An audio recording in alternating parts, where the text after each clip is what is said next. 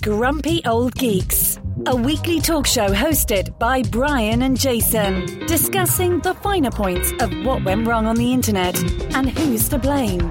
Let's get started. Rabbit. Rabbit. Rabbit. Okay. It's uh it's one of those things. If you say it at the beginning of the month, it's supposed to be good luck for the rest of the month if it's the first thing out of your mouth. And since this is our first podcast of the month and we're starting on the first, I figured, hey, rabbit rabbit. That's one of the dumbest things I've ever heard in my life. Blame it on the Brits. Blame it on stupid people. Hey.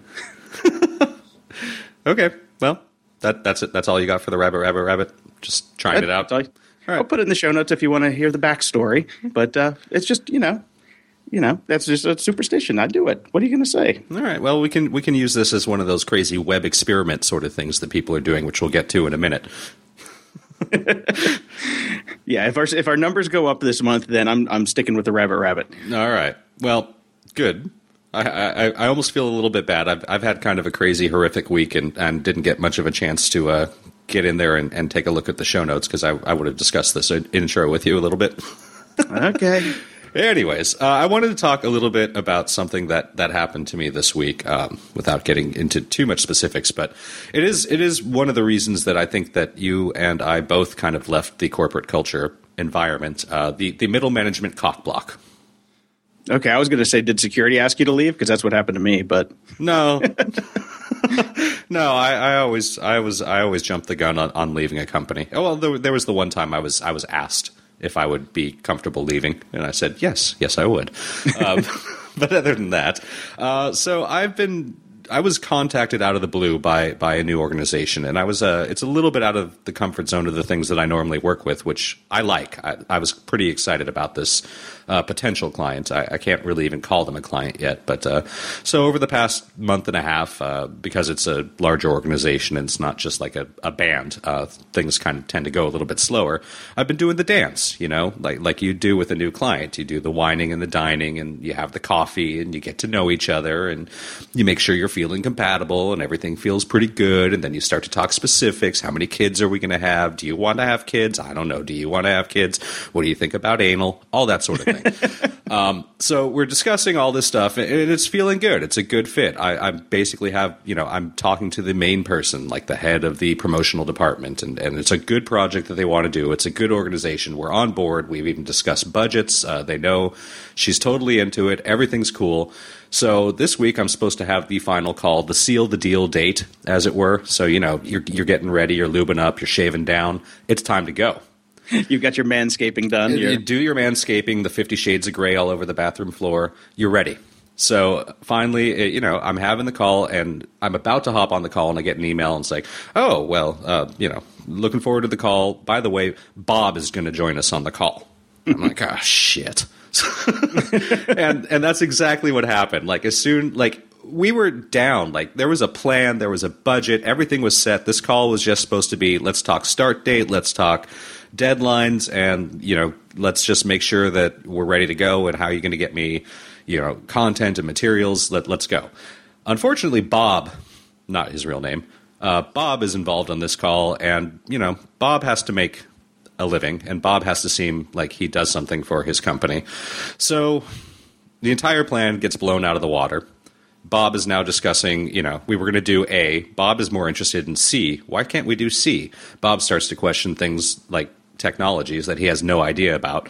And I end up saying things like, well, you can't do that because you can't do that. no, but that- no, that- Brian, you can do everything on the internet. That Didn't you know that? that technology does not exist. We've already gone down this road. We have a plan. We are ready to implement. So thanks, Bob, for the middle management cock block, and I hope you enjoy your paycheck. And I have no idea what's going to happen with this client now. It was a total middle management cock block. Lovely stuff. I gotta hate when that happens. Yeah, I'm, it was a I'm sorry, brother. I'm really sorry. It's okay, but uh, I was not in a good mood yesterday. yeah. Um, so the Germany win is worn off. oh well, it's Bayern Munich, anyways. It's uh, you know this is just like this is tailing off on soccer obsessions. yeah, no, it happened. It happens a lot, unfortunately, when somebody gets wind that there's something happening and they want to insert themselves into the process because they feel left out and they need, you know, they need that that one little bit of validation so they can feel like they're part of the organization. Well, and it always seems to involve negation. It's never you're never adding anything good. You're always just kind of like saying, "Well, I'm going to play devil's advocate and I'm going to show my use by asking the tough questions." Yeah, Like, yeah. They never come. They never come in and say, "Hey, nice to meet you. When are we starting?" It's always, Yeah, how can I help? yeah. It's never that. It's always, "Who are you? Why are you in my house? Get the hell out." Yeah, and why are you taking our money? Well, we could do this ourselves, even though we know nothing. Oh, God, it's so frustrating. Anyways, moving on. Oh man, so uh, we talked last week at length, I think, about the Facebook experimentation and stuff like that. Now, OKCupid has come out. This has been all over the news. OKCupid says, "Hey, everybody does it. We did it. Here's the deal." You know, and it's true. I mean, there's uh, there's no doubt about that. There's a the Guardian uh, article talking about it, which we have linked in our show notes. Was actually quite amusing because they described it as a a gleeful blog by OKCupid explaining the experiments they've done on people. yeah. Let's put two people that are we know are incompatible with our own algorithms and see if see if it works.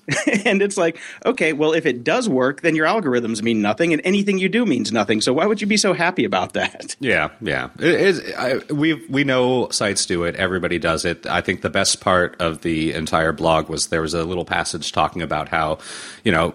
The Cupid. one of the guys over at OK Compute, Cupid was saying, "Well, of course we do this stuff because the reality is none of us know how any of this really works. This is all pretty new. There's no like sheet of how to make a successful business doing this stuff. So we mess around and see what works and what doesn't." Yeah, fair enough. And here's the fun part: they may have broken some uh, FT or Federal Trade Commission rules by doing this. The problem is the FTC can't go after them because there's no monetary harm because OKCupid doesn't charge you anything. Yeah, so they're, you know, yes, they may have broken the law, but since it's free, you, you know, where's the harm? So they're probably not going to go after them for it. yeah, yeah. So you know, whatever. It's the web. It is. And, sp- and speaking of, I've been thinking about this a lot since we've been talking about it and all of the experimentation. I've got a segment coming up. I'd like to have a new segment. I wanted to call it like Defense Against the Dark Arts, but that's cop, you know copyright J.K. Rowling, 1847. Uh, so we'll, we'll come up with a name for it. But for now, it'll be in the security segment. But I have a I have a little bit of uh, knowledge I'd like to drop, or at least rant about. Why so don't, why don't coming we, up? Why don't we call it defensive strategies against the lack of light arts? Too many words. You know how much it's going to cost us to get a bumper done for that? I'm of That's true. All right. So coming up on Grumpy Old Geeks, Okay. defense, not defense against the not light uh, occupations. I don't know. Forget it. okay. Yeah, forget that one. Uh, friend of the show, Miller, actually posted this on his Facebook, and I kind of really enjoyed it. Uh, it's I've never heard of Jacobin magazine. Jacobin. Jacobin. Jacobin magazine, a magazine of culture and polemic. Uh, great article called "All Power to the Pack Rats" by an even Severius Severius Snake. Let's stick with the Harry Potter thing. Snape, yes. In our sleek Apple future, our outdated possessions are turning into symbols of poverty, and it talks very much about the the whole Apple kind of stylistic thing and. It's not just Apple. I mean, this is how everything is going, anyways. Is nobody wants if you actually have books now and you're not using an e-reader, you're you're kind of old school. If you have, you know, a, a just a whole ton of CDs up against a wall instead of having ripped everything into you know a, an- always connected or even screw that you throw away the drive now and you just use a streaming service.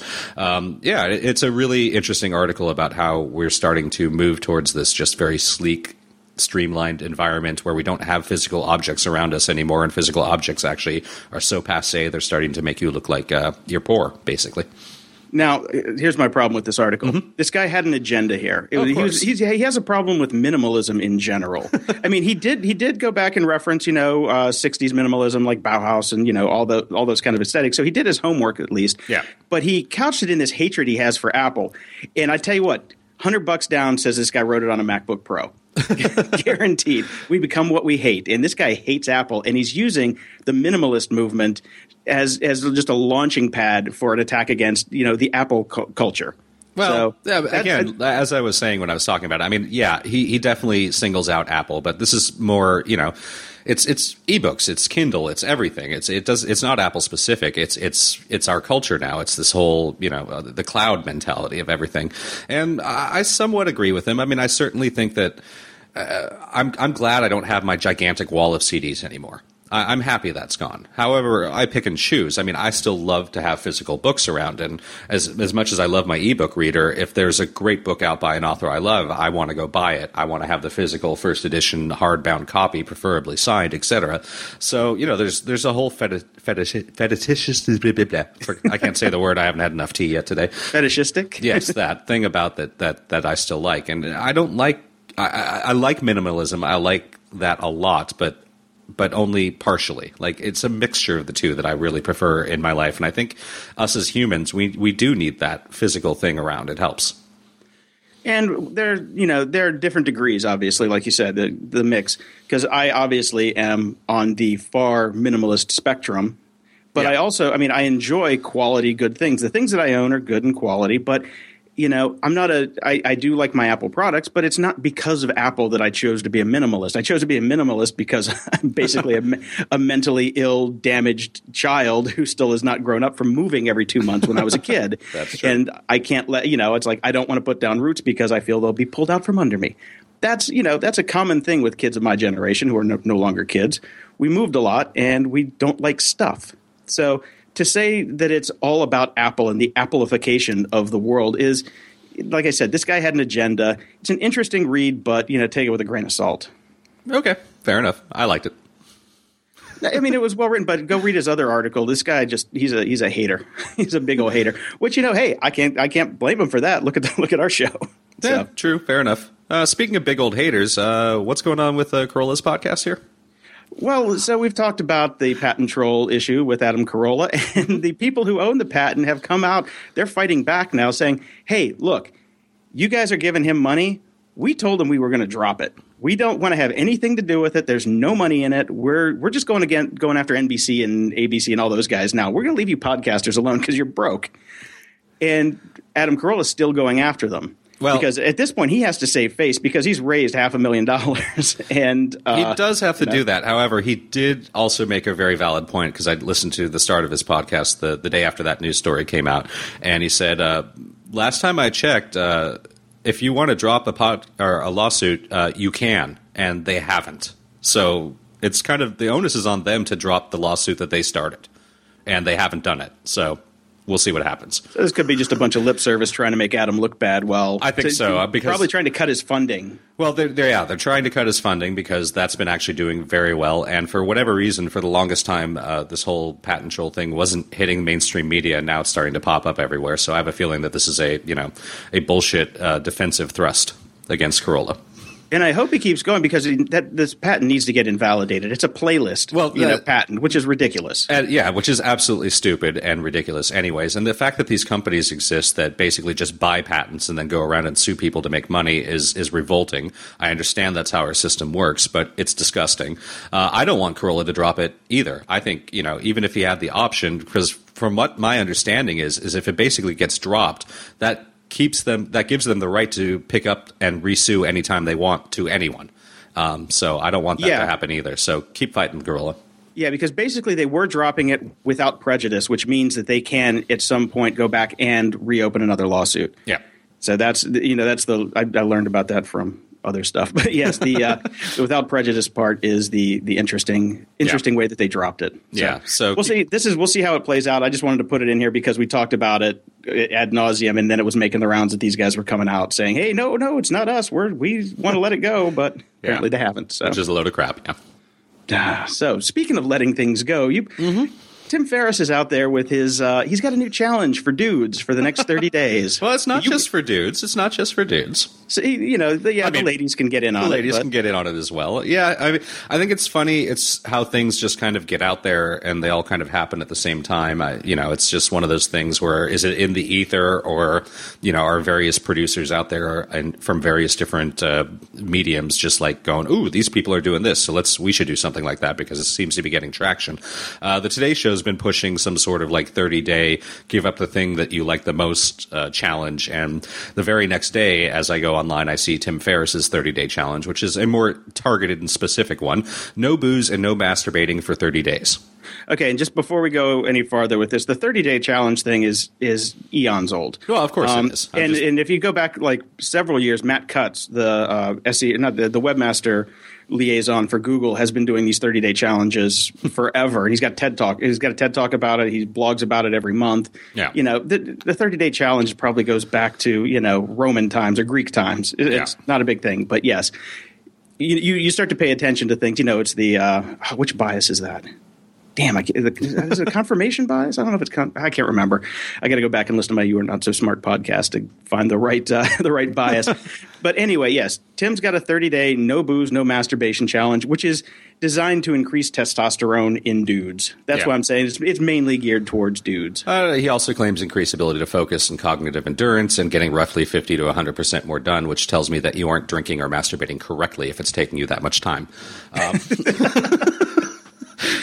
but the funniest thing about the whole thing is the photo, and the, the link is on our show notes at grumpyoldgeeks.com slash 69 appropriate. Uh, the photo that Tim Ferriss has chose for the blog entry about this makes masturbating and drinking highly enticing. That's a lovely shot of a very drunk girl with her tongue very far out. Yeah. no, it's, it's a. Fa- it, I tell you, it is a fantastic photo. He did. He did. He got a pretty good choice pick on that one. Yeah. Um, now here, here's my problem with this. Uh, you take you take your average dude, you take away their booze, you take away their spankability. You know what we create then? Nitroglycerin. Okay. These people need releases of some sort. Uh, I say pick one or the other, but not both at the same time. There's, I, I think even he always used to say only do one challenge at a time, and this is this is doubling down. Yeah, I agree. That's I, that's one of those things where, like, I, when people really want to get on self improvement kicks, they always go way overboard, thus ensuring failure. Yeah, yeah. So we'll see how it turns out. Are you are you joining the club? Oh hell no! I didn't think so. Well, first, I mean, I guess I could because he does say that sex is a okay, just no masturbating. Uh, I could probably, I could, I could do a Seinfeldian thirty days without that, but uh, I, I need my glass of wine, man. yeah, y- you know, My version of this would be okay. I won't masturbate and I won't get drunk for thirty days, but I will have some booze. yeah, you know, I can cut out ninety nine percent of the booze easy, but like every Sunday I have a glass of wine with my dad. That's not going anywhere because that's one of my highlights of my week. Yeah. and on Tuesday. Uh, I turned 43 and they're taking me out to a lovely restaurant here in Chicago called Volare. Amazing Italian place. And- Volare. Yep, and- and they're paying, so you better be damn sure I'm having a nice glass of wine with my gnocchi. So, Yeah. All right, so uh, we're both out on this challenge then. yes. Okay. Absolutely. Uh, the other thing I wanted to bring up was Kevin Kelly wrote a really cool article on, on Medium this week uh, called You Are Not Late. I like that that note of resignation you have in your voice every time you I say on medium. I know. uh, but it's a it's a great little uh, kind of pick me up piece. Kevin Kelly, the original editor of Wired, wrote uh, that giant book that they sent me called Cool Tools. He's Mm-hmm. been around forever. He's you know one of the old guard of the digerati. Yeah. I hate that word, but Yeah, yeah. But he, he he wrote a really good piece, like basically saying, look, look, we're still at the beginning of the internet. Don't give up. You're not too late. Did you read it? I, I did read it. I sort of agree with him, but the problem he completely ignores the entire fact of the corporatization of everything at the moment. I mean, in theory, hopefully that'll you know it, just like music. You know, you go through your corporate periods, and then a Nirvana comes along that breaks everything apart, and then it gets all interesting again. We're waiting for something to come along on the internet to kind of break it apart because right now it's so uniform, it's so corporatized, and it's so boring. And I don't see anything coming along anytime soon to to break that. Maybe there will be. In fact, I see the exact opposite as we we see all this stuff about you know uh, the whole all the different things that are going on out there in terms of you know ba- bandwidth restrictions and are we going to give you know Time Warner the ability to to promote certain things over others? It's it's getting it's just feeling more and more corporate. But I know, but here's the deal. This has happened before. It will happen again. It's Every- Battlestar Galactica. I know. Here we go. Everything goes in cycles. You, you know, back in the MySpace days, you were probably saying the same thing because you couldn't see the top of the hill where the crest is, where things fall off and they start over. Yeah. You know, something will come along. Someone will invent the new Ajax, which will be a new web technology that we can use to do cooler stuff. You know, it, there's always a cycle with this stuff. People will get bored of Facebook at, at some point, and it, it all goes. There's a churn to it. No, I agree. And So I think that there will be another churn, and if you if you really want to be at the forefront of that, then you know it's it's a tough road because you got to be on point and be at the wave right at the right time to get your surfboard going. Yeah, So and I just don't know if I've got the patience for that anymore. Somebody will. That's what I'm saying. It's not going to be us. We're we're done. We Yeah, we're too old. You know. We're, we're we're taking off our wetsuit and getting in the car and going to have some some martinis. We're done. We're not going out in the in the surf anymore. So basically, you just said that we are too late. Well, hey, if you want to, if you want to get back in the water, go for it. You know. Yeah. I, I'm calling last run, which you never call. no. Um, yeah, I think I think you know it, just from a historical perspective, we're burnt. But Yeah. there there will be another churn. There will be. be a, there will be another. So you for know, for you younger cycle. you younger old geeks that uh, listen to this program and uh, always you know sit there and go, man, they're so negative about the internet. Go read the article. It is it is vaguely heartwarming and uplifting, and it does give hope. And I do believe that as well. I think that it's a cycle, and something else will happen. It's been it's been pretty static and boring for quite a while now, but something will come through. And it Yeah, won't just be for the digital elites sitting up in Silicon Valley. Yeah, don't give up hope. I mean, yeah, granted, don't go out and try and build the next yo, but Yo. look, look, you know, look a year in advance, look two years in advance, and start building something now. You know, you look at Twitter. Twitter wasn't a corporate thing when it started. It was just a, you know, like three dudes, and then it turned into one. But hey, Yeah. that's a different story. That's but anyway, story. eh, yeah. Anyway, I'm just saying, I like this article. It it was like a nice piece that didn't ever it didn't say like the world's dead forget it burn burn your modem you know it wasn't a burn your modem type of piece Yeah. Comment of the week. Been a been a good two weeks for Grumpy Old Geeks on iTunes. We have another five star iTunes rating and comments, so uh, keep those coming, people. We really appreciate it, and it does make a difference. Uh, this one comes from Green Deva three. I think that would be Green Diva. We have to spell D E V A, so I was thinking Dev, but who knows? Anyways, moving on. Uh, GOG make that'd be grumpy old geeks make continuing education of the internet hopeful for this noob. I love that these fellows not only have been around computers and the interwebs for years, but they put process and function in terms that do not leave me trying to keep my head above water. I am a low grade DIYer, but I've managed to not send myself straight to hell with a questionable install, etc. Hey, don't feel bad about that. We've all done it. Oh, yeah. Um, I learn something new every episode and get a lot of laughter at the same time. So thank you very much. Uh, we really appreciate it, and uh, thank you again for the five star rating. Yes, thank you, Green Diva 3. I will go with Diva. and our donation of the week. A huge thanks to Jennifer Hunt for helping us out through the PayPal form on grumpyoldgeeks.com. Your donations are always appreciated and help keep the wheels on the wagon. So, yes, definitely. Thank you, Jennifer. You have contributed uh, graciously to our bandwidth fund for the month. And uh, if you'd like to donate to Grumpy Old Geeks just to give us a hand, go to grumpyoldgeeks.com. There's a PayPal form. There's a uh, donation form to sponsor us through Tugboat Yards and or Tugboat or Tug Yards. You can go to tugyards.com, which I still own, own the domain for. I think that's expiring soon. I don't want to have to But- get but that again. But anyway, Don't don't go there if you're doing the 30 day challenge. it's no tugging in the yard. Hello, podcast fans. Adam Carolla here. I'm leading the fight against patent trolls who are threatening this medium. It's not about me, it's about the podcast you're listening to right now. If I go down, this show could be next. Visit fundanything.com forward slash patent for more information on how you can keep podcasting alive. Thank you and mahalo.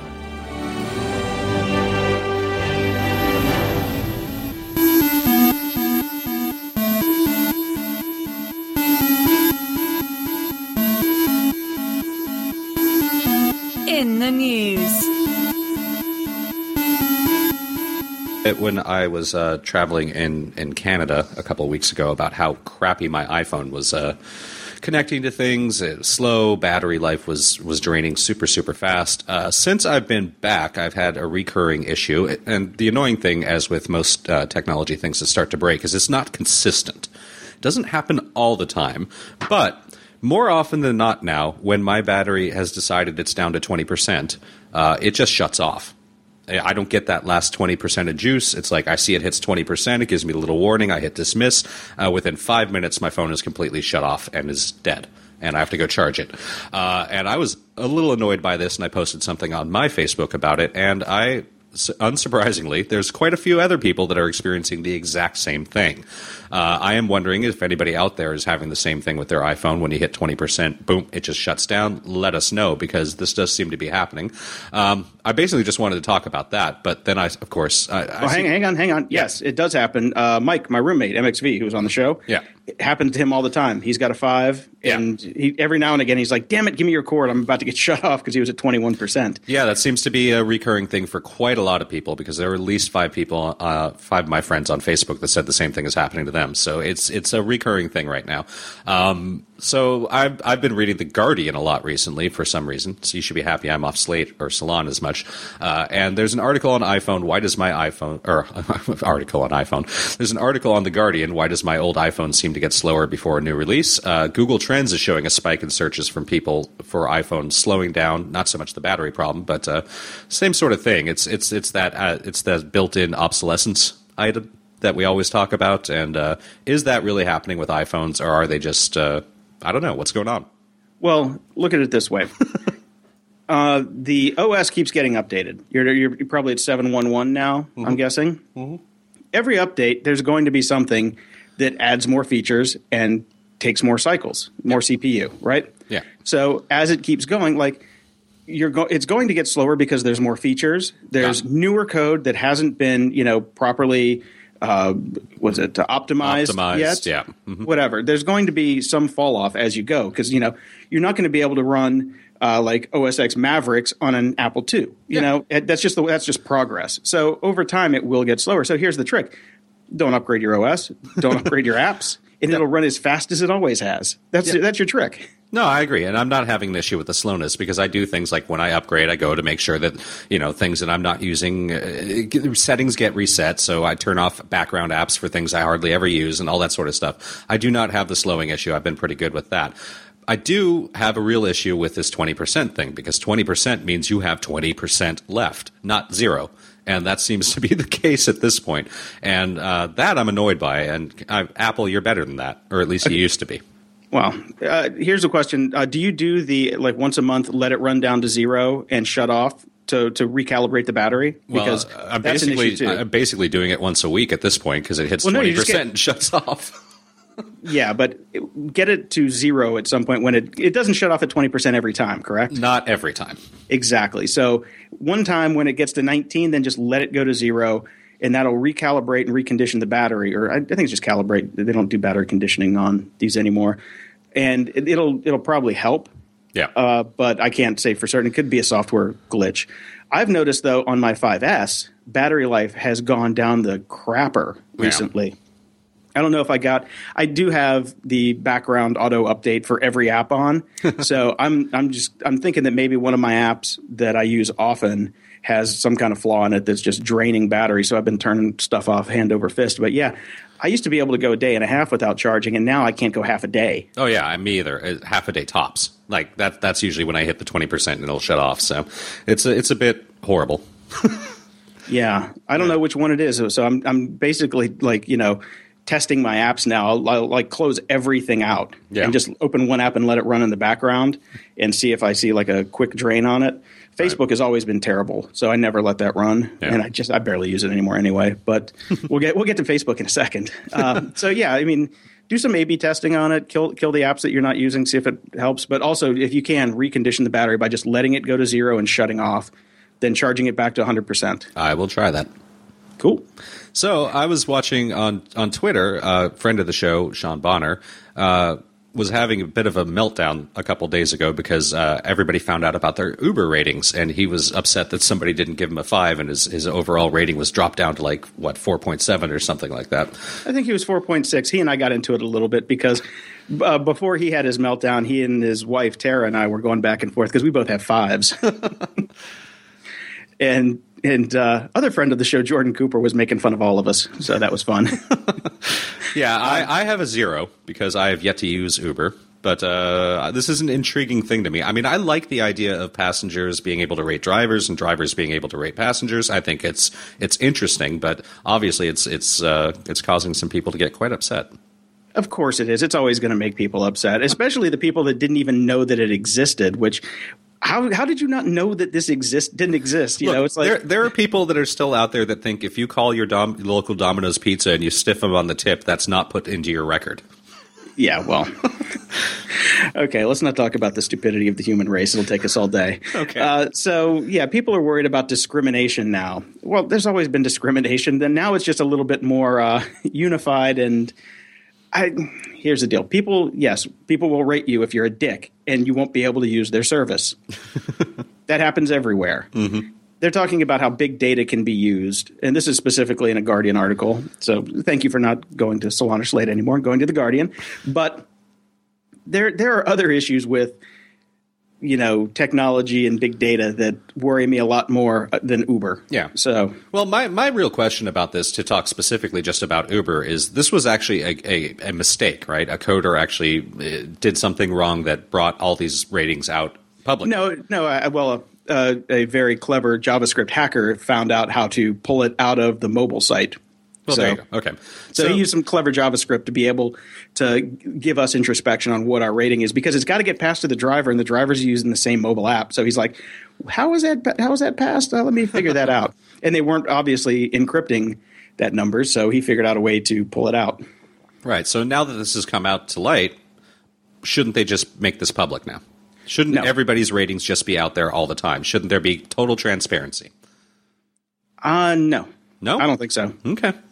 No, I, I think the uh, the obfuscation of the data actually turns you into a better citizen. I don't have an actual scientific study on that. I just know that if somebody does right by me and I'll do right by them, you know, if I get a good ride, I give the guy a good rating. If I don't get a good ride, he doesn't get a good rating. So the the transparency of that those numbers doesn't really matter. All right. Here's the trick: don't be a dick. Well, yeah, but here let's now let's let now let's let's go macro with this.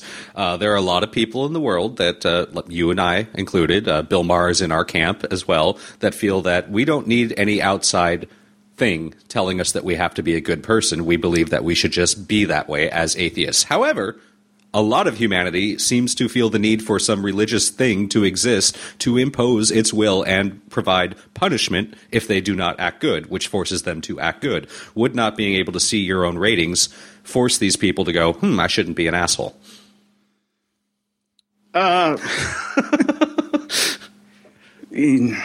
Yeah. I, I really, I really don't want to get into this discussion with you on the on on, on this topic. I really don't. Uh, so well, I'm on the I- am of the feeling that your your your own personal rating now that now that everybody knows that Uber keeps a rating on you, you should be able to view yourself. I don't think that the entire general public should be able to see, oh, you've got a 4.3 on Uber, you're a dick. But I think you should know what your score is.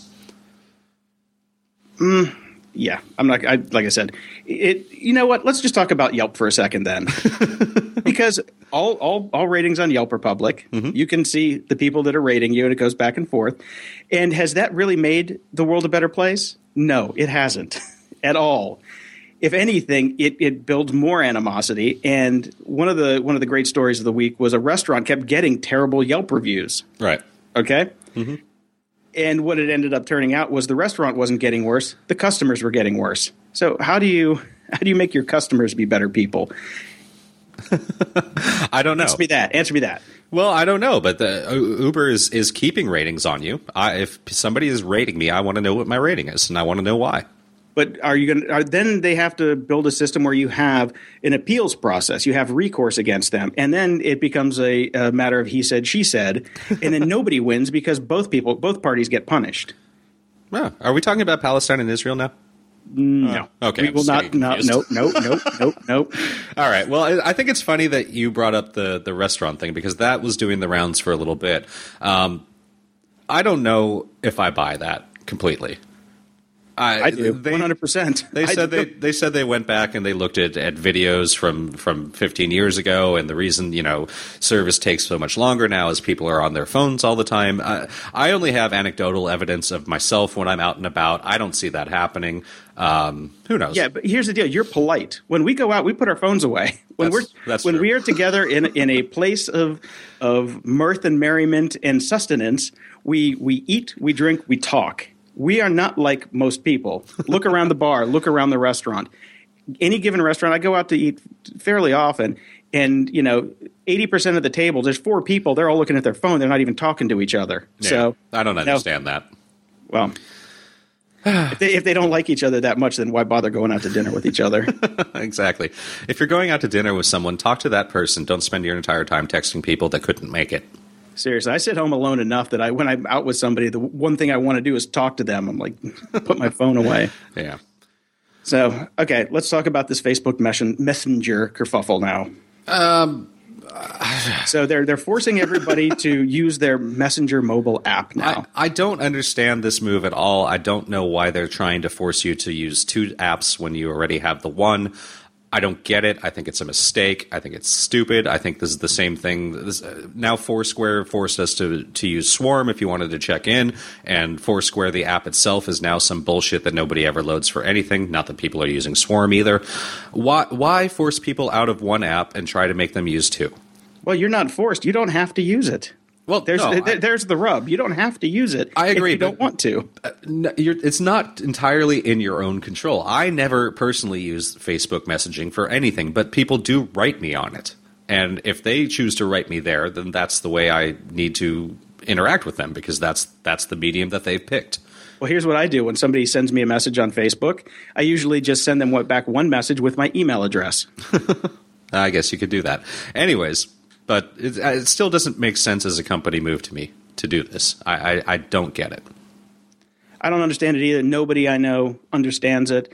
I'm sure there's some there's some middle manager there somewhere who thought it was a fantastic idea, and there, there- I'm sure there's some business plan down the road that's two years out to probably break it off into a separate company, so it's you know Right. can make more money than Facebook when Facebook goes away. Who the hell knows? It's you know it's corporate maneuvering. I don't know. I'm not going to use it, but I just wanted to bring it up because everybody's bitching about it that does use Facebook messaging. I will. Uh, I'll I guess I'll be the test guinea pig because I do get enough people that write me just on Facebook. Um, it's not work stuff; it's just friends, and uh, I like to keep my friendships. So I won't be rude enough to just to write them back and say, "Talk to me through a different medium." Well, the, and the interesting thing was you posted an article that was like a year and a half old with their very draconian uh, terms of service just for using the Messenger app. Yeah. I'm, I, I want to go back maybe I'll do that this week and see if they've changed those terms because the the old terms were like we can turn on your your phone whenever you want. We Yeah. can do all sorts of shit. Yeah, it's, it's all pretty crazy. So we'll see what the new version is like. I don't know. But Yeah. in other news, William Shatner seemed to have gone a little crazy on Twitter. Oh no. okay. I, I love Shatner. I like following him. I think he's really funny. I mean, how can you not like Kirk? Uh, but he did. He did kind of go a little crazy about the concept of verification on Twitter. Um, and he said that nobody should not be verified because it shows a huge flaw in the Twitter system. He was getting pissed off that people that weren't public figures were actually getting verified. Um. Okay. So so he's saying that everybody should be verified, but only if you're Only if you're a- a famous. famous. Pretty much. Oh. Okay. Well. I mean, I saw his his argument was a well, it's start because it's Twitter. You can't exactly you can't exactly uh, provide a very lengthy explanation, and it comes off as as little sound bites because that's the nature of Twitter. Uh, he got to the point that more it was like the only reason that there should be a verification is if you're somebody that could be impersonated and is is open to impersonation to showcase that this is the real one as opposed to all the impersonators that are out there, which I somewhat get. Um, I don't really ever get the verification thing, anyways, because uh, again, it, there's no transparency about it. You don't. You only become verified if somebody over at Twitter goes, "Oh, we should we should verify that person." Uh, and I still, uh, it's the same as far as I can tell with Facebook, except for the fact that nobody gives a shit if you have the little verification thing on your Facebook thing, anyways. But it appears to be a big deal on Twitter. Yeah, it's it is a black box. Nobody knows. They don't talk. To, they don't talk about it. I've had friends at Twitter who worked in that department who wouldn't even talk about it. And I'm like, "Come on, man, just get get me in, get me in, give me a little check." And they're like, "No, no, no. a no. B no. No, C go fuck yourself." Mm-hmm. So, all in all, it's a black box, and it is up to the whim of Twitter, and it's it's pointless anyway. I'm sorry, it's pointless. But you know, so his argument, I think, is uninformed and silly. Yeah. because he doesn't he doesn't understand the mechanisms behind it. It's like you don't ask; they just give it to you. Period. You know, I've had friends that showed up one day and they're like, "Oh shit, I'm verified. Great." So yeah, I mean that's it- it- happened. But uh, there's also, you know, it, it's a game. It's it's again, it's human nature because there. I I think I believe Shatner himself was involved with getting uh, one of the other Star Trek actors verified because they all started like tweeting Twitter and just saying, you know, hey, why, you know, I'm this is a this is this is the real guy from Star Trek. Verify him too, and then he ended up getting verified. So it's just a stupid game, and I don't really give a shit. so, Well, I mean, I, so I don't know why I brought it up in the first place. It's Uh, in Twitter's best interest to have verified celebrities because then they get audiences and it engages people with the the celebrity. Now, so it the only people that really win in this is Twitter, but uh, as whatever. per usual. Yeah. yeah, and and half of the the fake celebrity accounts are way better than the real ones. Jennifer Lawrence is the fake- Jennifer Lawrence is hysterical. It's one of my favorite accounts, and real Jennifer Lawrence isn't even on there. So. I, Yeah. I'm gonna. I, every time I see Jennifer Lawrence on TV now, I, I like to just you know transplant the the personality of fake Jennifer Lawrence onto her because it's way more interesting and way less depressing. Yeah. Well, my two favorite accounts on Twitter are Depressed Darth and, and God. So, and neither of them exist. That's true. okay, so you got some science you want to drop? Uh, Yeah, so keeping with the with the whole Star Trek thing, actually, this was really interesting to me. I, I'm a huge uh, science nerd, and I love this sort of stuff. And NASA has found a huge mystery in the Perseus cluster. There is some anomalous data coming out that cannot be explained as of yet, um, without getting too sciency. It's basically a blip where there shouldn't be a blip, and uh, nobody knows what's going on, and it's all very exciting. So we shall see. Yeah, it's very cool, and it's been verified by multiple people around the, Th- around this, the is, world. this is so- real, real, real, real science. This is really happening. This isn't one of those things where you see uh, one news report that everybody links to about some random, you know, explosion that occurred somewhere way out in the middle of nowhere that could be an alien and it's never verified again. This is super real. Yeah, it's like a frequency of X-ray that shouldn't actually be physically possible by the laws of physics. Exactly. So- Yeah. So super exciting stuff. So more on that as it develops. yeah, there's another one that I didn't put in the show notes that I just read last night while I was waiting for uh, the fourth season of The Killing to drop. it's a, uh, I'll, I'll find it and put it in the show notes, but it was uh, put out by NASA that there was a this theoretical drive that could turn electricity directly into propulsion that this guy has been talking about for years. And apparently, they've done tests now. The Chinese did a test, and some independent labs at NASA have done some tests. And it turns out it might actually be be working. So it is super cool, and the they're they're not putting a lot of you know um, backing behind it yet. They're just saying here are the findings we found. We've done all these tests, and it looks like this type of device can actually create propulsion out of direct electricity with no propellants, which would mean satellite life can you know be drastically increased because you just get power from the sun and get thrust out of that. No you know half Yeah. the weight of a satellite is propellant and then when the propellant's gone then it falls out of orbit. It's a dead satellite because they can't move it. Same thing with you know traveling to mars. It's like okay let's we don't need a big, as big a gas tank Right. because we just get light from the sun and it makes us go go go. So it's a very interesting and fascinating um, piece of science that's come out i'll definitely put it in the show notes i got to go find it again but it's it's super cool so dropping the science Science. Security? Ha! This week in security, I'm going to talk about a few things real quick that are just kind of funny. The first one I found on Sophos. Uh, it's an article about this guy, Stevie Graham. He's a security researcher, and he found an, an auth flaw in Instagram that basically lets anybody, you know, hijack somebody else's Instagram account when you're on open Wi-Fi. Okay. Wait. And he, and he made a tweet. Oh, go ahead, His name isn't Stevie Graham, is it? Stevie Graham. Oh, for he and he found the Instagram thing. How funny. Oh God, I didn't even put that together. Stevie Graham on Instagram. so he made a tweet said, "Denied bug bounty. Next step is to write automated tool enabling mass hijacking of accounts. Pretty serious vulnerability. Facebook, please fix." well, his vulnerability that he found goes back, you know, like back to 2010 when there was Firesheep. Remember Firesheep? I do. Yeah, basically a little tool that lets you hijack unencrypted cookies on open Wi-Fi. Yep. Very very simple technology. He found a way to do the same thing now. And apparently they haven't fixed it. And they've been writing about this problem since 2012 on Sophos and so they didn't fix it so this guy wrote basically a how to. Right.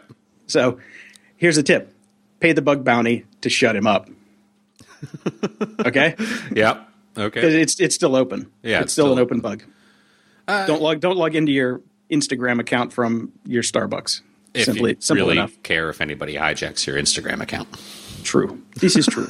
I don't give a shit. So, yeah, I can't remember the last time I used Instagram. uh, you know, I post a photo of like a beer I'm drinking on a Sunday. Oh, oh no. oh no. I, I, I actually wouldn't even care if somebody hacked into my Facebook account. So what? So speaking of hacking into your Facebook account, uh, there's Look this guy. I just set it right up for you. Yep, softball. Uh, Steven Sclafani, Right. who's another. Uh, he's basically another security researcher. He's got a really interesting blog because this guy makes a good ab- a good amount of money on the bug bounties. Right. He's he's got a uh, uh, basically a breakdown of how he hacked the Facebook legacy API to steal user sessions. Which is it's a really fun read if you're into the tech behind you know and the thought process behind how these guys go about finding the bugs. Yeah. And he gets paid because he finds real good ones. Well, I mean, this makes total sense for a company to, to offer bug bounties, anyways, because no matter how often you go through your own code or how many people you have working in it, somebody's going to find a way in. So offer them money and fix them. The problem is that these companies don't often go in and fix these things when they're found. Yeah, there, there's a, there's the issue right there. so it's it's really fun. Uh, hat tip to uh, Andreas Krohn on Twitter, who I got the uh, Scl- Sclafani link from. Nice. but it's it's a really fun read. I really uh, I really enjoy this guy's blog because it's it's a really fun breakdown. If you if you've got some time, they're very long pieces, very long posts, but just the you know the point by point breakdown. It's just you know finding finding the bugs and knowing what the APIs do and how to hack around them. It's good stuff. Very cool. So Yes. Verteidigung gegen die dunklen Künste. Nice. I don't know if I said that right, but it's close enough. Close enough. That would be uh, our, our, our segment title. Look it up. If The want. defense against the dark arts. Oh, there. Oh, there, Chief. Don't eat the microphone. Don't eat the microphone. Sorry, I got excited. So, yeah, I want to start a new segment here about how to protect yourself against smarmy people on the internet. I know this is a, a I- uh, huge task. Let, let, let me do it in my my 30 second version of the segment, and then uh, I would never do the segment again. Don't be stupid. that there. wasn't 30 seconds. Yeah, three seconds. Now, Right. okay, here's where I want to co- here's where I want to start with this.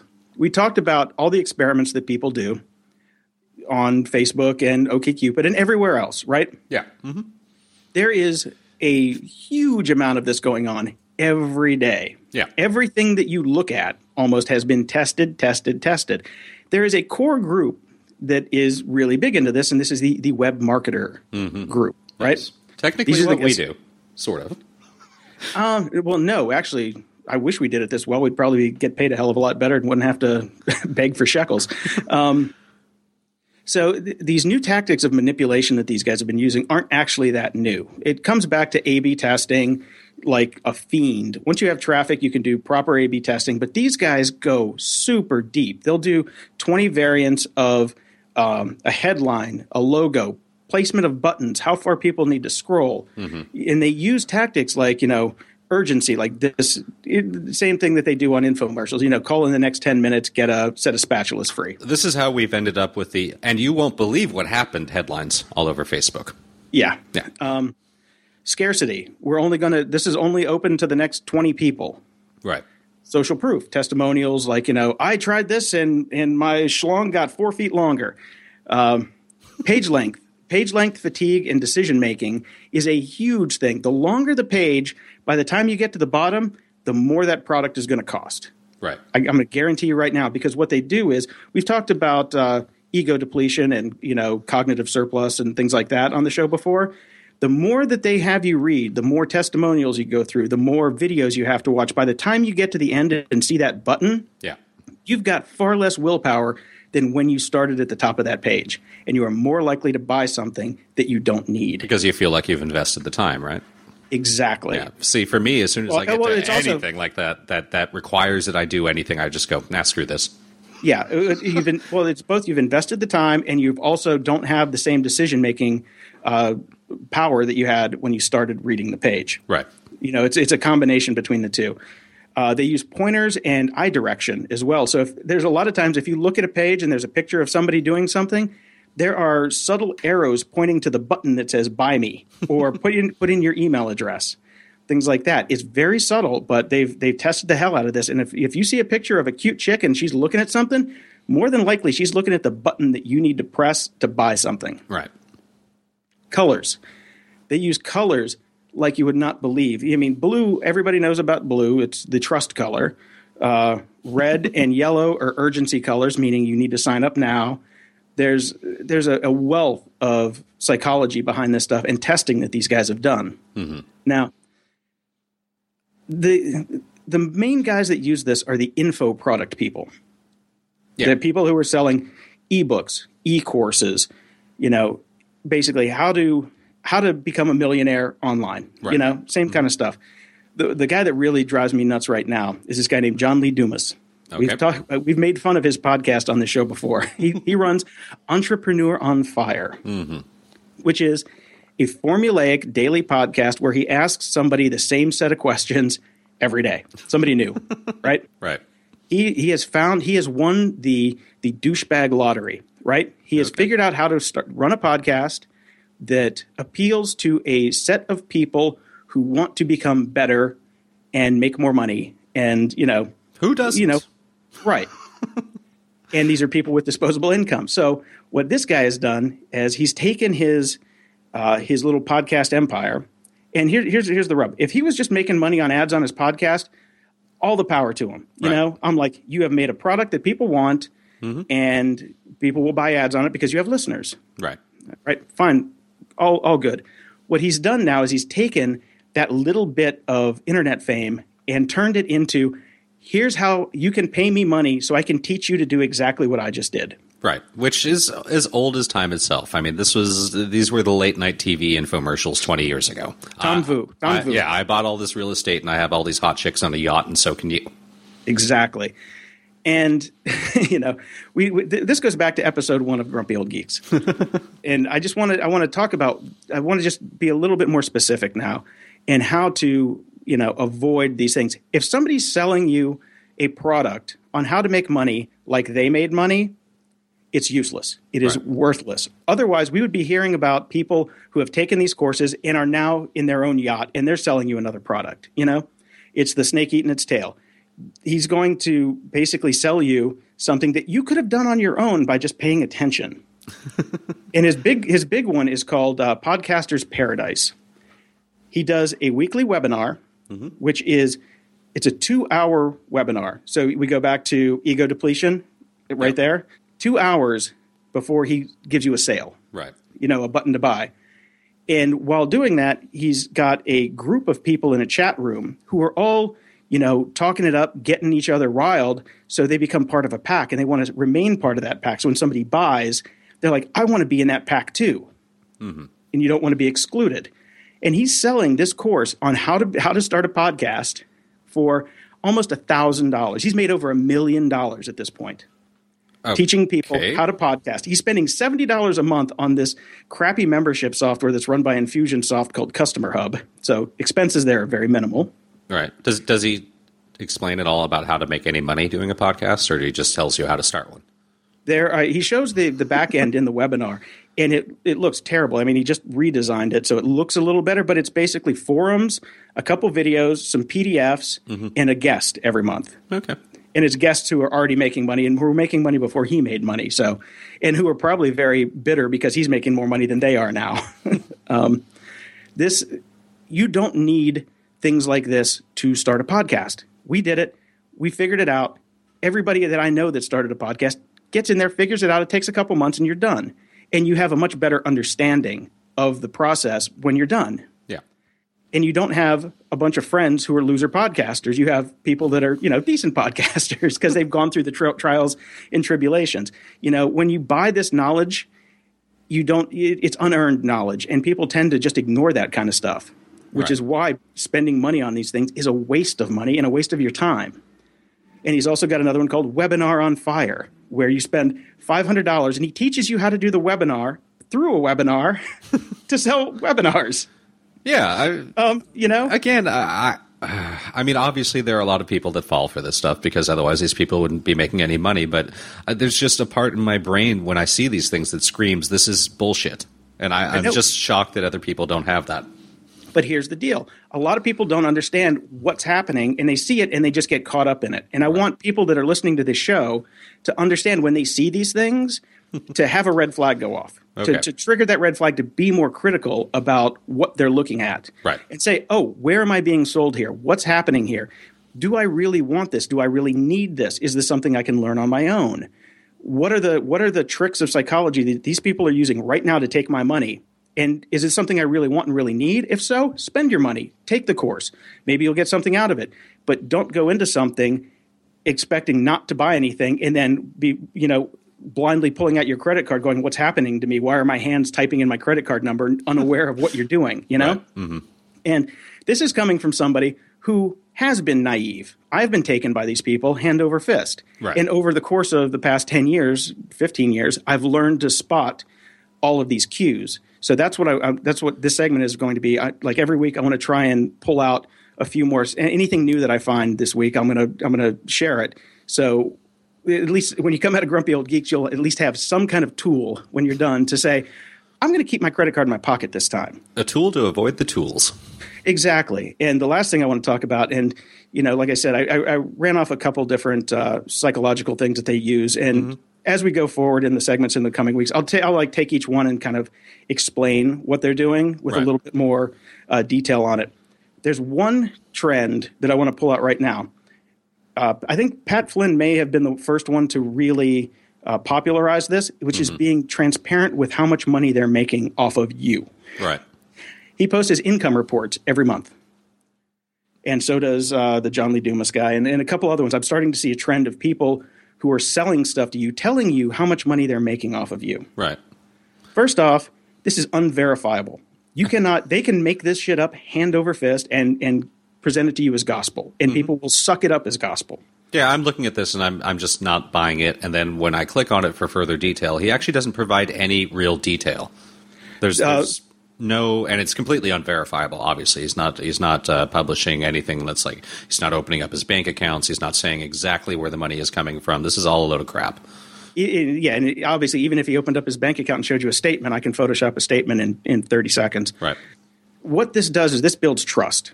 This is a trust building exercise. So later on, when he wants to sell you something, you have that trust already, you know, implanted in you because he has been honest with you, and he would never sell you a bill of goods.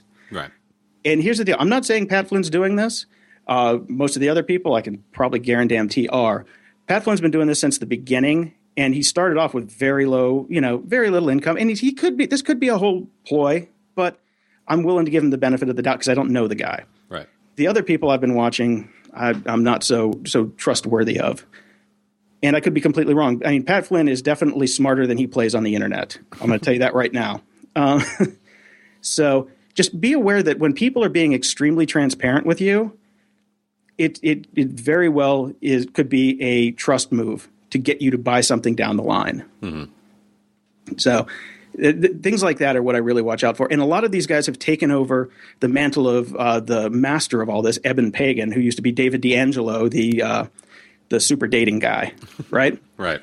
he preaches give away 99% of everything that you have for free and, and the other 1% goes behind the paywall. Because that way that you know you they've got the goods. It's like oh my god if they see all of this stuff mm-hmm. when i pay i'm going to get so much more. No you're not. You're going to get the exact same stuff with 1% more. Right. so even right there, if you want to learn from these people, learn about what they give you up front. Take that, write it down in your notebook, go with God, and then go find somebody else, or go better yet, go do something else. Go start a business, be productive, but learn how to do it on your own, and just don't buy knowledge from these people because, like I said, it's unearned knowledge, and you're not going to act on it. Right. So. There's my there's my uh, spiel for the week. So hopefully there's something in there that you can learn from. All right, man. So next week uh, I'll run into some more of this stuff, but uh, yeah, be safe out there. Library. So I've had a fairly epic week of reading, mostly last weekend, but uh, I'm working my way to getting to a book a day, actually reading it, which which means I need practice. So here's here's my epic fast rundown of what I've read this week. Okay. The Power of No, because one little word can bring health and abundance and happiness by James Altucher and Claudia Azula. All right. Meh. It sound it sounds like a man to me. It sounds like a bullshit self help kind of. Hey, just say no to things. You're too busy. Your time is valuable. There were a couple nuggets in this book that were pretty good, but I heard James on Tim Ferriss's podcast. I liked him. I like his podcast, even though sometimes it's a little BSy. Mm-hmm. Uh, they did the audiobook reading themselves, and they made it. They did it very loose and off the cuff, Right. which made it almost unlistenable. Right, so if right. you're gonna, if you're, if you are bound and determined to read this book, get the paperback version or the e version, whatever version. Just don't get the audiobook version. It was terrible. Second up, Gates of Fire, an epic novel of the Battle of Thermopylae by Steven Pressfield Okay. oh my god what a good book this is one of the best books i've read this year steven pressfield uh, wrote the war of art which we've talked about on the show and uh, the legend of bagger vance amazing author this book was so good i can't i can't recommend it enough and the the audio version is read by uh, george Guidall, who's a fantastic reader. There's nothing wrong with this book whatsoever. Especially if you like if you like you know historical fiction. It's about you know the battle of thermopylae and the spartans you know the 300 Yeah. but oh my god is it good. I'm getting chills just thinking about it now. Check it out. Um, i also went back and read uh, meditations by marcus aurelius. Classic. Fantastic. I mean i can't you can't go wrong with that. Ever. Okay. so um, and the new translation by gregory hays is the one to get so next up ernest hemingway on writing i'm never going to be a writer I, this guy's just too damn good, and the work that he puts into it, and just he's a master of the craft, and it just makes me not want to be a writer because I'll never be anywhere near that caliber. It's just like I'm just going to give up now. I'm done. I, I wasn't even aware that Hemingway had written about writing.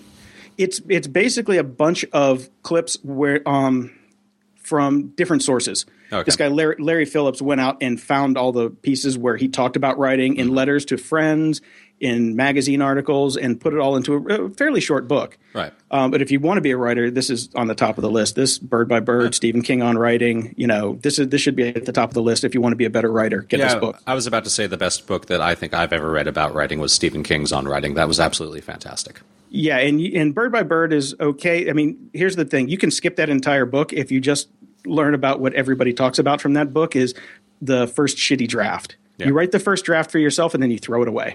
it can be as terrible as you want, then you throw it away. Mm-hmm. Then you start your your real first draft. Yeah. From Bird by Bird, that's all you really need. So now the book that I'm actually reading, reading, is Sam Walton's Made in America very interesting book. I didn't think I was going to like it because I have such a, you know, deep-seated hatred of Walmart, but just from a business standpoint, reading reading this book, I mean, granted most of it's probably propaganda because it's his store and his life and his story. Yeah. But it's a it's a damn interesting read. It really is. Cool. So that's my 5 for the week. Yeah, you're There working through a lot. There will not be 5 books for next week because now now I'm behind on everything else in my life. Uh, I'm halfway through. Well, not even halfway through yet. Uh, Oryx and Crake. Uh, remember a couple weeks ago, I brought up the dystopian fiction list. Um, Yes, yes. Yeah, and this was on it, and I remembered having read it ages and ages ago, and then discovering through that list that it's actually a three book series now, uh, which I was completely unaware of. So I went back and found my my copy of Oryx and Crake, which is the first book and the only one I was aware of, and uh, realized I don't remember any of it. So I'm starting to I'm rereading that, really enjoying it, and uh, looking forward to getting through the whole series. So that was that will be what you'll be hearing about from me in coming weeks. Cool. And actually, I'm going to throw one to you that you should check out. Um, Bruce Sterling used to be a pretty damn good uh, science fiction writer, Yeah, and he had. Do, you- do, you- did you read any of the old books like Schismatrix? uh, not that one, but I have read a couple of his older older works. because he used to have this series, the um, what was it, the Shapers and the Mechanists. So there, were- there's like humanity broke off into two branches. The the Mechanists are basically people who turned into robots and put you know mechanized parts in their bodies, and then the Shapers, who are they they basically were bodybuilders and you Right. know vegans and stuff like that. that was a pretty good series. You should check out Schismatrix Uh, again if you so. haven't. Good stuff. Media Candy. I've been listening to tons and tons of podcasts as as we talk about on our podcast. Uh, I had basically totally burned out on music because that's the industry I work in, and and you get sick of it. Um, and it was uh, it just felt like work to me. So for the like over a year now, I've I've kind of really only listened to music that's directly involved with my job, not so much for pleasure anymore, and uh, just been loading up on podcasts. And I made a decision just this last week that I need to take a break from podcasts and switch back over to music, preferably for enjoyment and not work. And I've been doing that, and uh, I've really enjoyed it. I, I do not miss podcasts at the moment. Well, yeah, you kind of go overboard. I mean, I, I try and have a healthy balance where I work to music, and when I'm in my downtime, I listen to podcasts. Right. But you also, you know, have people around you and things like that. I'm alone 80% of the time. So for me, podcasts are great because I get to connect with other people. Right. So I'm I'm never giving up my balance with that. But you know, music while working is really you got to have it, man. You got to have it. Now, see, I, I'm almost the opposite because I get so into music, I, I find it very difficult. There are only certain types of music I can listen to in the background while I'm working. I find it much easier to throw on a podcast and kind of zone out and just have these voices in the background. Uh, if I'm listening to something I really enjoy musically, I will focus on it and really pay attention to it. So it's it's more difficult for me to do that. Um, music is great other times, and I'm really enjoying that. But uh, yeah, it's it's, it's been an interesting thing, and I found myself much less angry. I, I don't. Podcasts are amazing and they're great for learning and they're they can be really interesting and they can make you laugh a lot. But a lot of the podcasts, I think I fell into a bit of a trap where I was listening to a lot of podcasts that followed a very simple formula, which is be angry at everything and I found myself being very angry at things because of that. And I've been in a much better mood uh, listening to music. Oh, great! We're gonna have to change our, our show name to Optimistic Old Geeks. Optimistic great. Old Geeks. so the trick with music I found is listen to an album that you know backwards and forwards and have heard hundreds of times, which Yeah. is what I do. I listen to the same album for a year, Right. and then I'll get a new album and listen to it for a year, or listen to something that has foreign lyrics. Rammstein was my go-to for years because I didn't know what the hell they were saying, and it made it much easier to listen to because I, they just became background. they were singing all about the dark arts. Exactly. And and you know, if you're a listener to this podcast, don't listen to what Brian's saying. Don't give up on podcasts. Well, I- actually go out and tell your friends that to listen to our show. Just I, saying. I of course meant everyone, but ours. So, Okay. uh, duh. I mean, that's that's just silly. Uh, as we were about to start the podcast, I saw a little bit of news that I just want to mention. I, I was a real big fan of Lorde uh, and her first solo album, even though she's a 17 year old little crazy girl. Uh, I, I really enjoyed the album. It's it, you know, which is weird for a 41 year old man to be talking about because her target Pervert. her Pervert. her target market is definitely much younger, uh, which is the main reason that this piece of news came out, which I just kind of find somewhat cynical. Uh, she's been appointed as the sole curator of music for the next installment of the Hunger Games movies, uh, Mockingjay Part One. well, you haven't heard it yet, so you can't pass judgment. No, I can't pass judgment on it, but it is frustrating to. I, I know quite a few people that are music supervisors that do this for a living. That their entire yeah, years of experience of knowing how to how to go out and find pop soundtracks or pop songs or rock songs and place them towards things to build a mood to create a whole thing that goes along with a movie. Uh, Lorde is 17 years old, wrote one good album one album though does not have any experience in in this milieu at all. And uh, i just it, it, to me it just reeks of we know our target market. We know we're going to get more people paying attention to this. Lorde is incredibly hot right now. And uh, it, this fits perfectly. So let's go ahead and do this even though she's not technically qualified in any way shape or form Well, let's uh, let's go back to this after the movie comes out, and you can tell us if she uh, performed or not. Yeah, we will. We'll see. I mean, I'll definitely see what the soundtrack does, and uh, I'm assuming she's also picking other people's songs, and it's not just going to be her own thing. So we'll see. Uh, a perfect example of one that worked really, really well. Uh, friend of the show and good friend of mine, Karl Wallinger from World Party, was the curator of music for the movie Reality Bites, and that was a fantastic soundtrack that worked perfectly with the movie. So, you know, it can happen. It can happen. I'm not passing judgment until I see it. Yep. So? Of course, World Party had had about eight albums under the belt at that point. And, And, uh, Karl's a fantastic study of music and knows everything about it and is extremely talented. And anyways, Here's the deal. I'm sure they put a chaperone on her that is an actual music well. I, that that's the other thing as well. It's it's when the, when the, you know this is like when you know uh, an actress becomes the the fashion director for a fashion house. Yeah, bullshit. You're putting your name on it and you're you're basically advertising. yeah. So, you know, a grain of salt. Let's just say a grain of salt on this one. Exactly. So this in well last weekend, this weekend, and next weekend are the three final episodes of Agatha Christie Agatha Christie's Poirot, one of my favorite favorite series. It's been going on since the 80s, and I've seen every episode multiple times, read all the books, and it's coming to an end. Unfortunately, in the U.S. at least, I guess these already ran in England. So if Right. you're over there, you already you've already seen them. For us, it's it's new.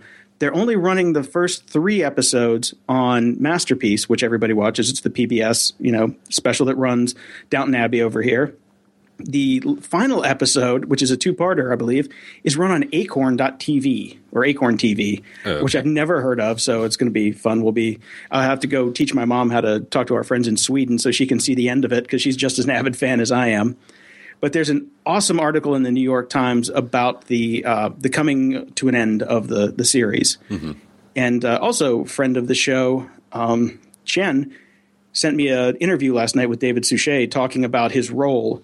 So I'm going to put that in the show notes too because it was it's a fantastic 20 minute interview with him just talking about the character of Poirot and it, it's it's heartwarming and touching and I just love David Suchet. I just want to give him a big hug. so, but in in more darker news. The Killing season four starts today. I'm already two episodes in, so as soon as we're done with this, I'm going downstairs and firing up Netflix. Okay. So excited. I love that series so much.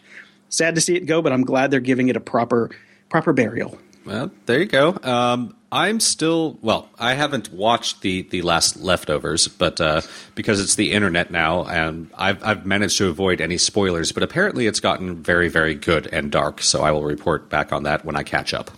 Okay, everybody I know is is done with it. I don't know any any anybody that's stayed on with it. Uh, I, I was ready to give up. I had caught up to uh, I had caught up to last uh, last week's episode, and I was just like, "This is really dragging." But then I, I've just been seeing a lot of online scuttle about how they just took an amazing turn, and it got really, really good in the last episode. So Okay, I'm not going to spend my hour. You you come back and tell me if it's any good. But I saw the Chris Eccleston episode, and it was terrible. It All was right. just terrible. We'll see. We'll see. I'll either be way into it or I'll be completely done with it by the next podcast. All right, I'm leaving it to you to curate. Okay. Moron of the week. I'm renaming Moron of the Week uh, this week to Yay Humanity. A story came out of Boston, a Keith Urban concert. Uh, this is just one of those disgusting, I can't believe how gross people are, and it makes it even worse with all the technology that's at our fingertips because it should be easier for people to get involved and stop things from happening. A rape charge was laid against Sean Murphy, who is 18 years old, and I have no problem saying his name whatsoever because I see, I think he's a vile person. Uh, an 18 year old Boston man has been charged with raping a 17 year old girl at the Keith Urban show in Boston. The real problem I have with this is onlookers allegedly just videotaped and photographed the act with their cell phones and did nothing about it. Fuck you. Jesus, did she did did she call out and say I'm being raped? Uh, one would assume. I, I, I you know, all this uh, footage apparently exists, which uh, I'm assuming isn't uh, out in the public because they shouldn't be in the first place, and secondly, it should be used just in the lawsuit. So I'm sure we'll hear more about this. But God, what the hell is wrong with you people? Seriously, yeah, we call that Exhibit A. Mm-hmm. People.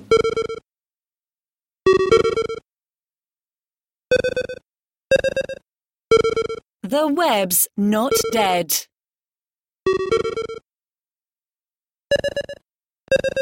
So the good people at Huffington Post, uh, who don't really ever seem to do much, seem to have done something.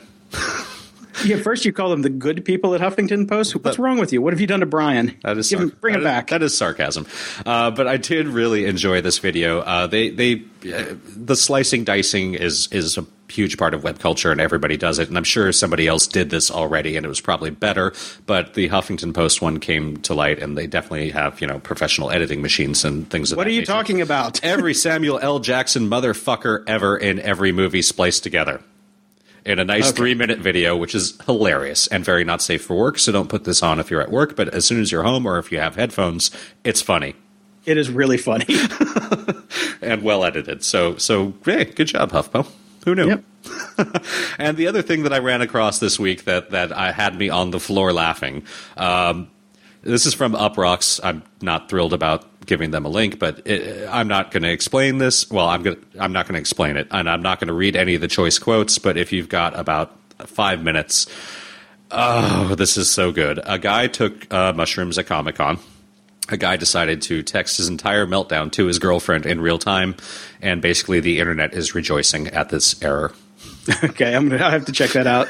I haven't seen this one. Um, I, I, my stomach hurt. I was laughing so hard.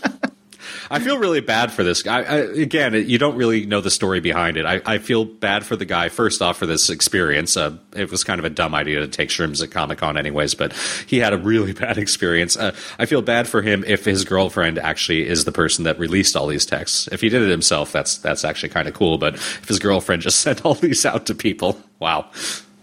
Or it could be not real. Or not real. Some of the best things on the internet are fake, believe it or not. That is very true. Actually, that might be a new segment for us too. Yeah, fake or not. Mm-hmm. Uh, we we're going to have that real or the onion. That's true. So, uh, next time.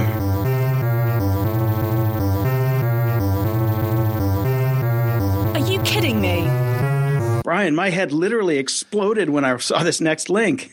Oh, I'm so glad you put this in. I'm so angry about this. According to the dictionary, literally now also means figuratively.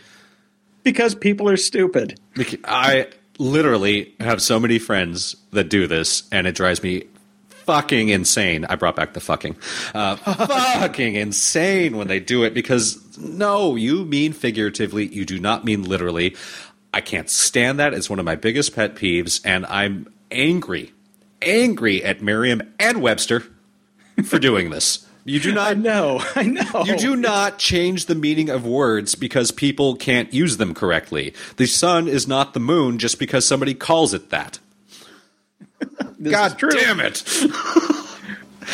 But apparently, apparently you're wrong. So oh, yeah. okay. and and this is this is an old article. This came out a year ago, and we're just now finding it literally, Literally. a year ago. So oh. I don't know. It just makes my head explode. It- it- I, I, that's all I got. I Yeah. just my head literally exploded. I, well, I am glad you did that one. So, my Are You Kidding Me is honey never spoils. You can eat 32,000 year old honey. And there's a nice link to Smithsonian Mag where they literally go through the science behind it. And uh, they found honey basically in old like tombs and things like that. And it was perfectly viable. And I would love to have a little drop of 32,000 year old honey. I would too. That'd be kind of cool. Mm-hmm. You know, you can go to Alaska and have like billion year old ice off an iceberg, That's true. Literally. literally. Closing shoutouts. I'd like to give a shout out to uh, our guest from last week, Sean Bonner's Coffee Collective. It's a thing on Tugboat where he basically sends you a, he literally sends you a bag of coffee every month from cool places that he sourced out. And I like good coffee, but I don't have the gumption to go out and find good coffee or even drive to go buy good coffee. So this has been a, a wonderful thing. I've gotten three bags so far, and they've all been like mind blowingly good.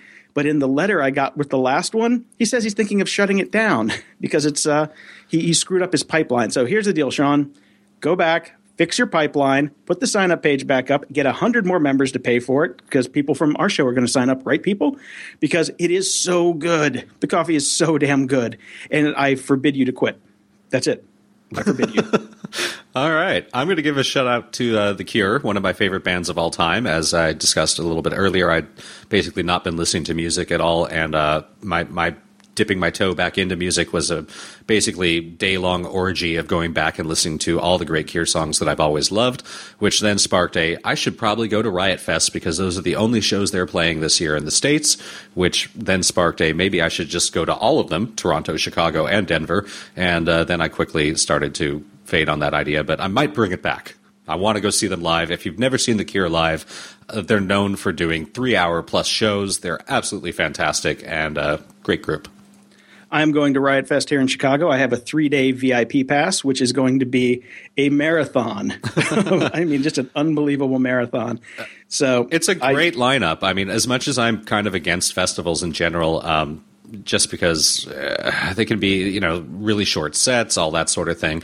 Uh, the one th- really, again, uh, another huge shout out to The Cure is The Cure is known for for ba- basically breaking the rules at festivals and playing way beyond curfews and things of that nature. So they put on a full goddamn show, not just a quick 45 minute set. So yeah, I've never seen The Cure, and the other bands I haven't seen that I'm dying to see: Gogol Bordello, Face to Face, uh, Rise Against, uh, Slayer. Slayer's doing the entirety of Reign in Blood, you know, cover to cover. The, did I say the Descendents already? Because I'm going to see the Descendents for the first time, believe it or not. Nice. so many bands that I just that I've never seen and it's going to be it's going to be like killing children when they when they play on opposite stages. So I'm going to have to like see half of one set and run across to another stage to see the other half. And, yeah, yeah, it's it's an amazing lineup that they put together. It's very reminiscent of the original Coachella lineups before they tried to appeal to everyone and sold out every single time. Um, Gogol Bordello, you must see live. Uh, they were one of the bands that I discovered at Coachella. I'd never heard of them, and they were this is years ago, and they just blew my mind. They were they are so much fun live. It's unbelievable. Yeah, I listen to them at least two or three times a week because they're one of my favorite bands, and I just love them. And, and Dropkick Murphys are playing. If you've never seen them live, same thing. Like the music on the CDs and the recordings are good, but live, completely different experience. It's so amazing. My understanding is if you live in Chicago, you can't you can't walk into a bar and not see them live. Actually, I, well, they play never, everywhere around there. I've never seen them around here. I've only seen them in uh, San Francisco. Okay, so but yeah, it was an amazing show. I just I cannot wait. I, I put my little custom you know uh, list together of everything I want to see, but they don't have times up yet, so I don't know which of my children I'll have to kill. But it's going to be fun. And uh, also a final shout out again to. Uh, oh my God, I've lost the page. Uh, Jennifer Hunt for giving us a donation this week. So thank you again, Jennifer. We appreciate it very much. Yes, thank you. You pay for our bandwidth. So I guess I'll see you next week, Brian. See you next week, man.